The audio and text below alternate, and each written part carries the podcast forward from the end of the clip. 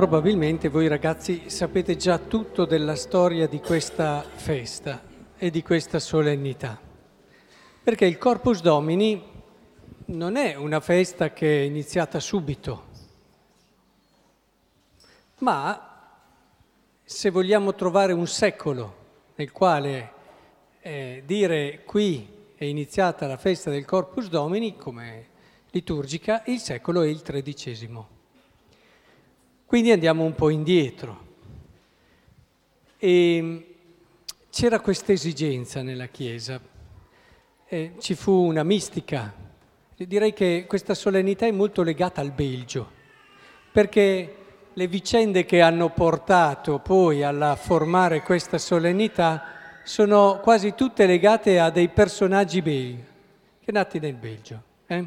compreso il Papa Urbano IV, che proveniva da Liegi ed era confidente di questa Giuliana, Giuliana de Cornillon, che vide una luna ma un po' oscurata, a segnalare che nella Chiesa mancava una festa proprio per il corpo e sangue del Signore, che ci ricordasse il valore e l'importanza. E una cosa che so per certo che sapete, perché l'abbiamo anche rivista insieme, è quello che decise il, proprio in quel tredicesimo famoso secolo, i concili lateranensi nel 1215, in reazione a una eresia che poi rientrò da parte di Berengario, che diceva che nell'Eucaristia c'era solo il simbolo di Dio, di Gesù, loro dissero no, ma cos'è che avviene nell'Eucaristia? Quella parola che so che sapete. La transustantazione. Perfetto. Il, nel 1215 il Concilio Laterano disse no, non è solo simbolo, ma c'è una trasformazione della sostanza. C'è una presenza reale di Cristo.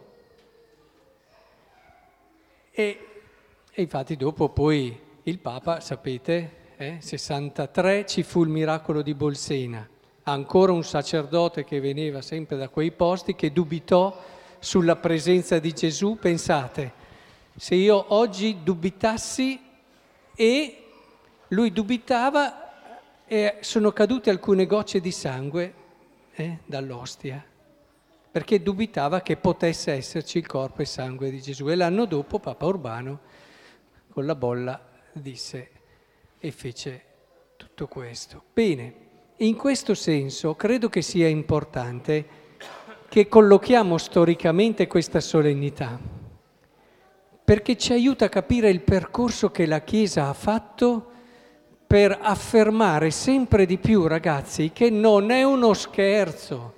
Noi adesso qui abbiamo la presenza reale del Signore ed uno dei doni più grandi che ci sia. Un grandissimo santo come Santo Curato d'Ars, che magari non aveva una grande oratoria, però aveva quell'oratoria che arriva più di tutte, che è la vita, e soprattutto ci credeva sul serio. Quella lì è un'oratoria che funziona sempre e arriva al cuore della gente. In una sua famosa catechesi, allora la facevano lì sopra, eh? c'erano quegli amboni lì in alto, perché non c'erano i microfoni. Guardò il tabernacolo, era francese, eh? e cominciò a dire, era una catechesi sull'Eucaristia non ha fatto tanti discorsi, ha guardato il tabernacolo e ha cominciato a dire, il è là, il è là. In francese vuol dire è là. Quasi per farti capire che c'è una presenza vera, reale. Quindi ragazzi, voi che avete fatto la prima comunione vi rendete conto che non è solo un momento bello emotivamente parlando, ma quello che avete ricevuto è la reale presenza del Signore. quell'abbraccio concreto, vivo, vero, che vi fa sentire così speciali e così eh, meravigliosi come di solito in un solo posto ci si sente, cioè in famiglia. Perché dico la famiglia? Perché c'è un legame stretto, se vogliamo capire il senso dell'Eucaristia, con la famiglia. Perché dov'è che ci si spezza tutti i giorni per dare la possibilità tra i coniugi, ma soprattutto ai figli di crescere e di crescere nel modo migliore? Dov'è su questa terra che si sperimenta questo spezzarsi quotidiano e reale? I vostri genitori, ragazzi, sapete che ne sapete un decimo di quelli che sono i sacrifici che hanno fatto per voi e li hanno fatti anche volentieri, tra l'altro. E lì voi sentite in famiglia che siete davvero persone speciali. Ed è qui che noi capiamo cosa vuol dire quello spezzare il pane, quello spezzare il pane, quello spezzare il pane che ci fa intuire allora quel Dio che spezza se stesso tra virgolette, per la salvezza dell'uomo. E in Gesù, tiriamo pur via le virgolette, lo ha fatto realmente. Ed è in famiglia che si lavora per quell'unità, ragazzi, che è fondamentale nell'Eucaristia.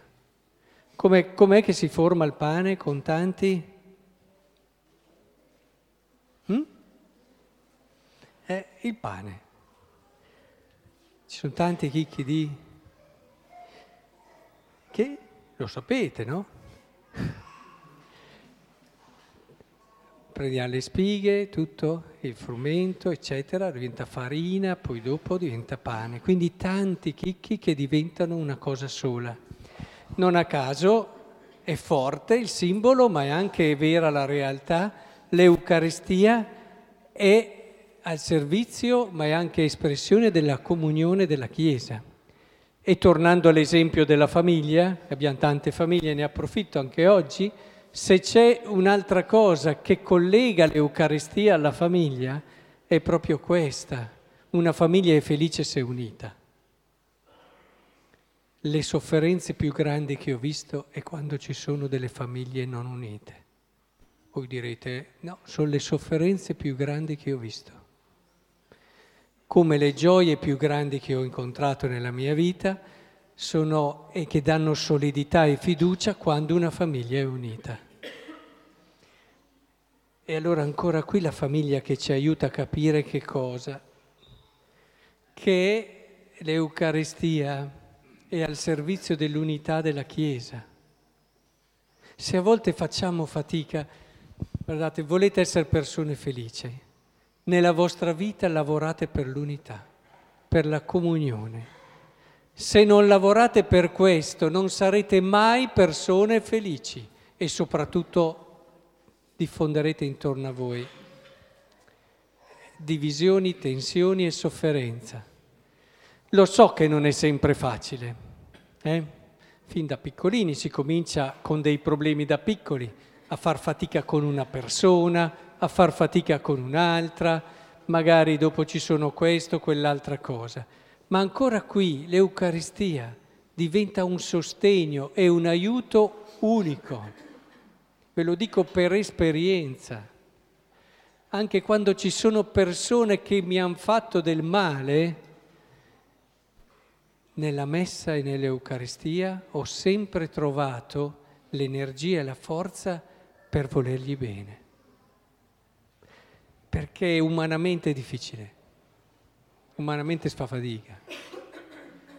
L'Eucaristia ci aiuta tantissimo in questo e anche tante famiglie che fanno fatica nella comunione, io le riporto sempre lì, a quell'altare. Poi facciamo tutti quei lavori anche umani di accompagnamento, psicologici, ma non trascuriamo l'altare e l'Eucaristia. E allora è proprio lì. Io vorrei che oggi si creasse questo legame.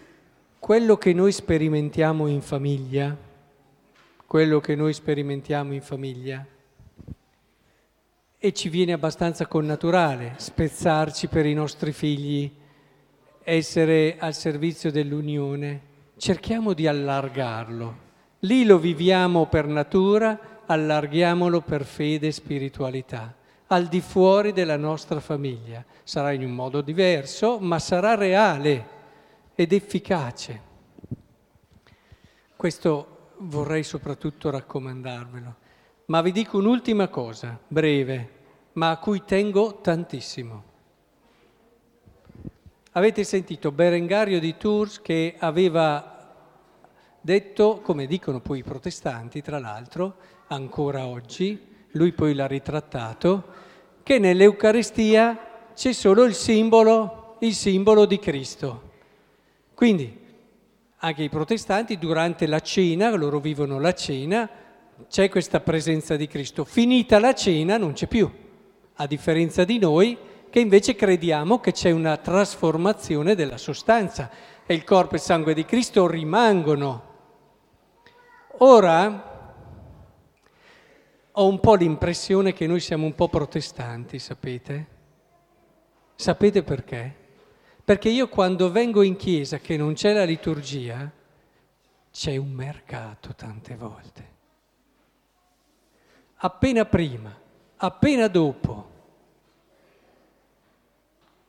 Quasi a dire le presenze del Signore che dà sacralità, che rende questo posto così speciale.